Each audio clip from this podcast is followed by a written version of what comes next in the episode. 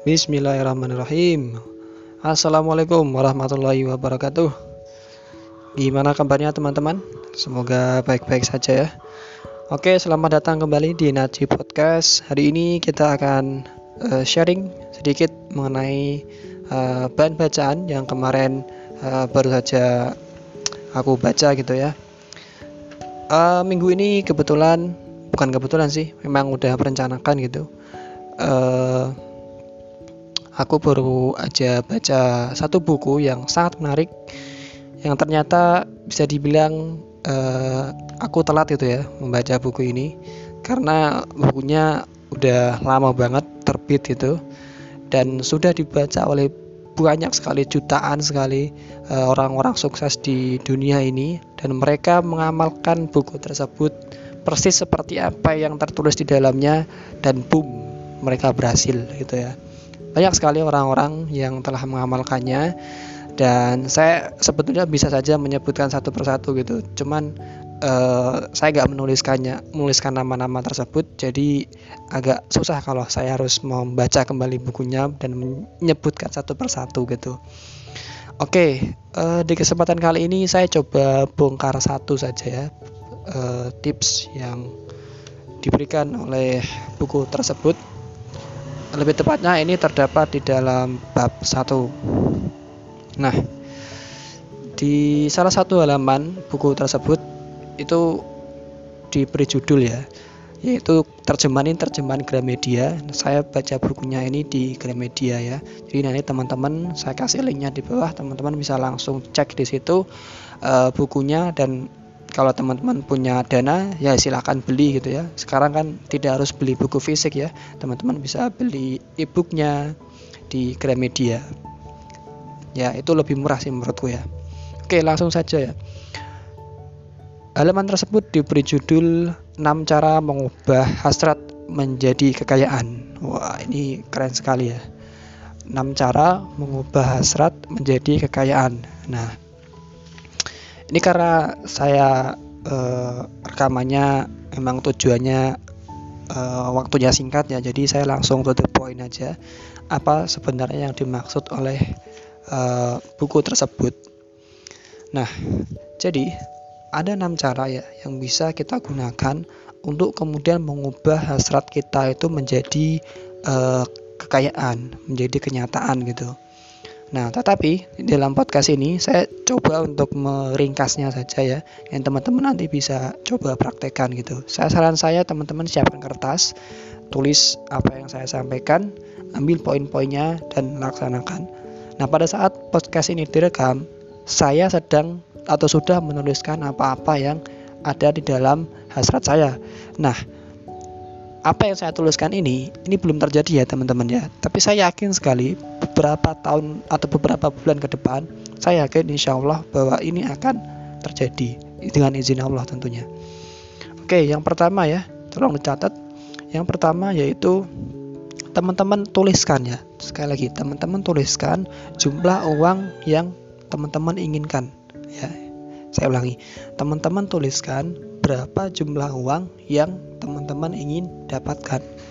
Tuliskan jumlah uang pasti yang teman-teman ingin dapatkan. Nah, di contoh saya ya, contoh saya, saya menuliskan di sini bahwa saya ingin mendapatkan uh, uang 40 juta rupiah dengan rincian sebagai berikut A, B, C, dan D. Nah, itu kata buku tersebut ya, kata Napoleon Hill ya, pengarang buku tersebut namanya Napoleon Hill itu kita disuruh untuk menuliskan semuanya.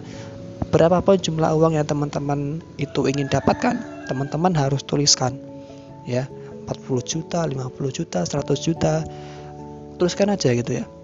Nah mungkin teman-teman bertanya wah apa iya bisa dapat segitu?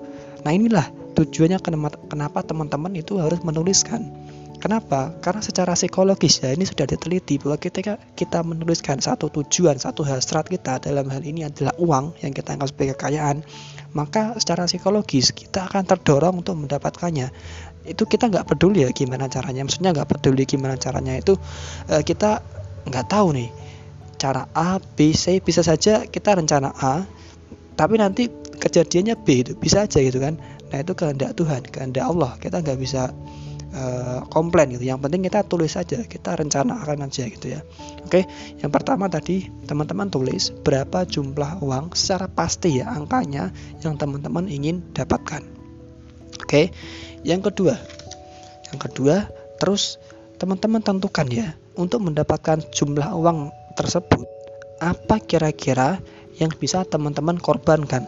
Nah, kata-kata di dalam buku tersebut itu menyebutkan bahwa apa yang kita korbankan untuk mendapatkan uang tersebut.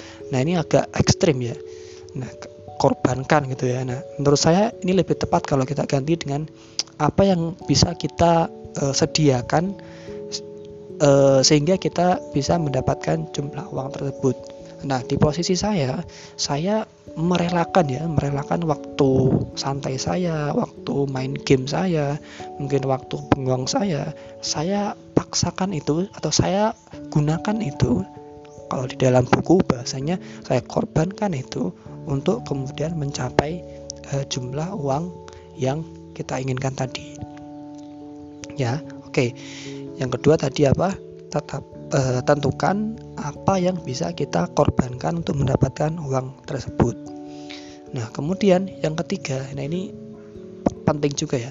Teman-teman tetapkan kapan tanggal atau waktunya uang tersebut teman-teman dapatkan ya teman-teman tetapkan kapan waktu di mana teman-teman itu bisa mendapatkan uang tersebut di posisi saya saya set ya saya set bahwa insya Allah saya mendapatkan uang tersebut bulan depan lebih tepatnya September.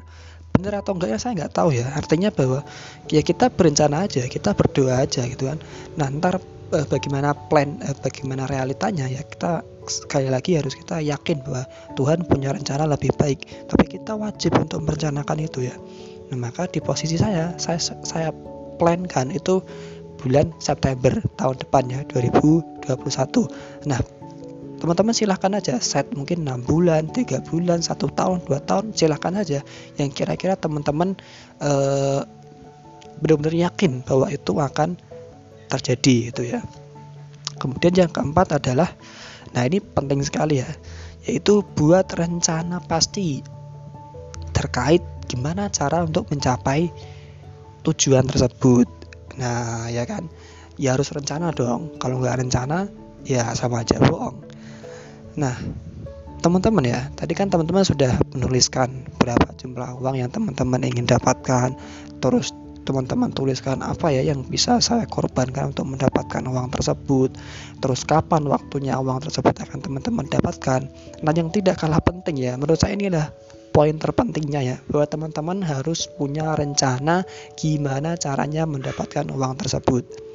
Nah yang saya pahami ya rencana itu gini teman-teman. Jadi bukan berarti wah saya kan pengen sejumlah uang misalnya katakanlah 40 juta. Nah posisi saya sekarang kok kayaknya nggak bisa ya dapatin segitu. Misalnya saya yakin masih teman-teman ada yang berpikir seperti itu gitu ya. Ya itu wajar aja itu loh. Ya wajar aja teman-teman. Tapi teman-teman nggak boleh menyerah gitu. Teman-teman coba peras otaknya. Teman-teman coba berdoa sama Tuhan. Teman-teman minta petunjuk sama Tuhan.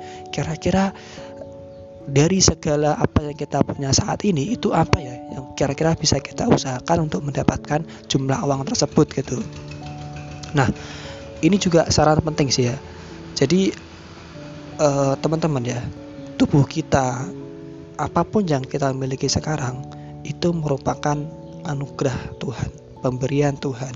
Bahkan Tuhan menyebut bahwa kita manusia itu merupakan ciptaan yang tertinggi. Artinya apa? Dalam tubuh kita, lebih tepatnya ya, kalau teman-teman baca buku-buku psikologi, buku-buku self improvement, itu teman-teman akan banyak sekali mendapat informasi bahwa pikiran kita, ya, pikiran kita itu luar biasa. Itu adalah kalau boleh disebut bahwa itu adalah kekuatan terbesar kita tuh di situ, di pikiran kita ya. Ya, maka teman-teman di sini gunakan pikiran teman-teman, gunakan ide teman-teman, berdoa sama Tuhan, kira-kira untuk mendapatkan sejumlah uang tersebut, kira-kira apa ya rencana yang bisa kita susun atau hal-hal apa yang bisa kita lakukan sehingga uh, kita bisa mencapai uh, target tersebut itu. Nah, di posisi saya ya, saya punya kurang lebih 5, 5 rencana ya teman-teman yang saya lakukan setiap hari, yang saya doa setiap hari, insya Allah gitu ya. Nah, saya usahakan bahwa saya pecah-pecah dari usaha A ini bisa menghasilkan berapa juta, dari usaha B ini bisa menghasilkan berapa juta.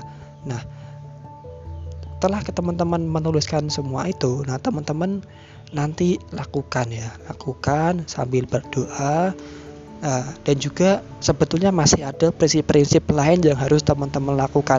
Nah ini kan saya cuma ambil di bab pertama ya artinya masih ada bab 2 bab 3 bab 4 bab 5 ya. Maka teman-teman uh, di podcast kali ini episode kali ini teman-teman lakukan saja ya apa yang diperintahkan tadi. Nanti untuk bab 2, bab 3 dan bab selanjutnya saya akan coba bahas di episode selanjutnya. Oke. Kita ulangi satu kali lagi ya. Yang pertama tadi tetapkan berapa jumlah uang pasti yang ingin kita dapatkan. Yang kedua, tetapkan apa yang kita korbankan untuk mendapatkan uang tersebut. Yang ketiga, tetapkan tanggal pasti. Nah, ini pasti ini kita juga harus ini ya tetapkan tanggal atau waktu kapan kira-kira itu terjadi. Tentu kita harus katakan insya Allah ya. Yang keempat yaitu buat rencana pasti yang dapat kita lakukan untuk mencapai uh, target uang yang kita inginkan tersebut. Oke teman-teman uh, itu aja ya sharing pada episode kali ini. Saya harapkan semoga teman-teman mendapatkan manfaatnya dan teman-teman bisa menjadi lebih baik lagi kita sama-sama menjadi lebih baik menjadi lebih bermanfaat bagi kehidupan uh, sesama kita dan insya Allah uh, semoga semua yang kita lakukan ini mendapat ridho dan berkah dari Allah Subhanahu Wa Taala. Oke, assalamualaikum warahmatullahi wabarakatuh.